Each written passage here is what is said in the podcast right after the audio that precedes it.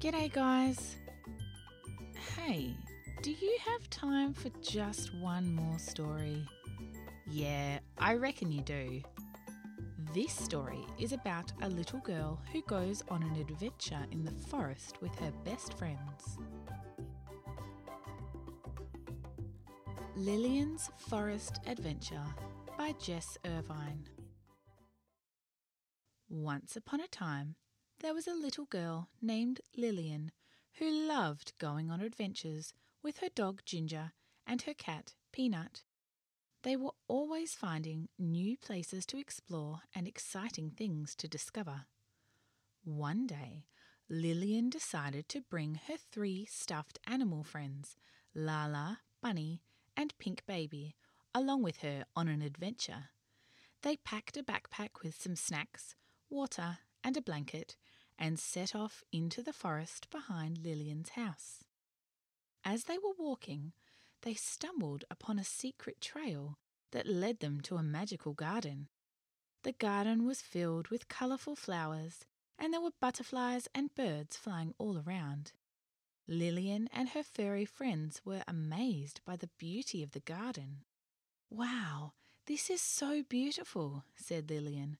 I'm so glad we found this place. Ginger barked happily, and Peanut meowed in agreement. Lala, Bunny, and Pink Baby looked around in awe. As they were exploring the garden, they came across a wise old owl perched on a tree branch. The owl told Lillian that she had been chosen to go on a quest to find a rare flower that could only be found deep in the heart of the forest. A quest? That sounds like an adventure, said Lillian excitedly. Ginger barked in agreement, and Peanut meowed in approval. Lala, Bunny, and Pink Baby nodded eagerly. Lillian and her animal friends were determined to find the rare flower. They followed the owl's direction and soon found themselves surrounded by tall trees and thick underbrush. It's a little scary in here, said Lillian, feeling a bit nervous. Don't worry, we'll protect you, said Ginger, barking bravely. Peanut purred reassuringly, and Lala, Bunny, and Pink Baby snuggled closer to Lillian. As they were walking, they came across a babbling brook. They stopped to rest and have a snack, and noticed that there were little fish swimming in the water. Look at the fish! exclaimed Lillian. Ginger barked excitedly, and Peanut tried to catch the fish with his paws. Lala, Bunny, and Pink Baby watched in fascination. After they caught some fish, they continued on their quest. It was getting dark, and Lillian was starting to feel a little scared. But her animal friends were by her side, and she knew they would keep her safe. I don't know if we're going to find this flower, said Lillian, feeling a bit discouraged. Don't give up now, we're almost there, said Peanut, meowing confidently. Lala, Bunny, and Pink Baby encouraged her with happy nods and smiles, and Ginger barked cheerfully. Just when they thought they would never find the rare flower, they stumbled upon a clearing. In the middle of the clearing was the most beautiful flower Lillian had ever seen. It was glowing and had a sweet smell that filled the air. Look, we found it! exclaimed Lillian, overjoyed.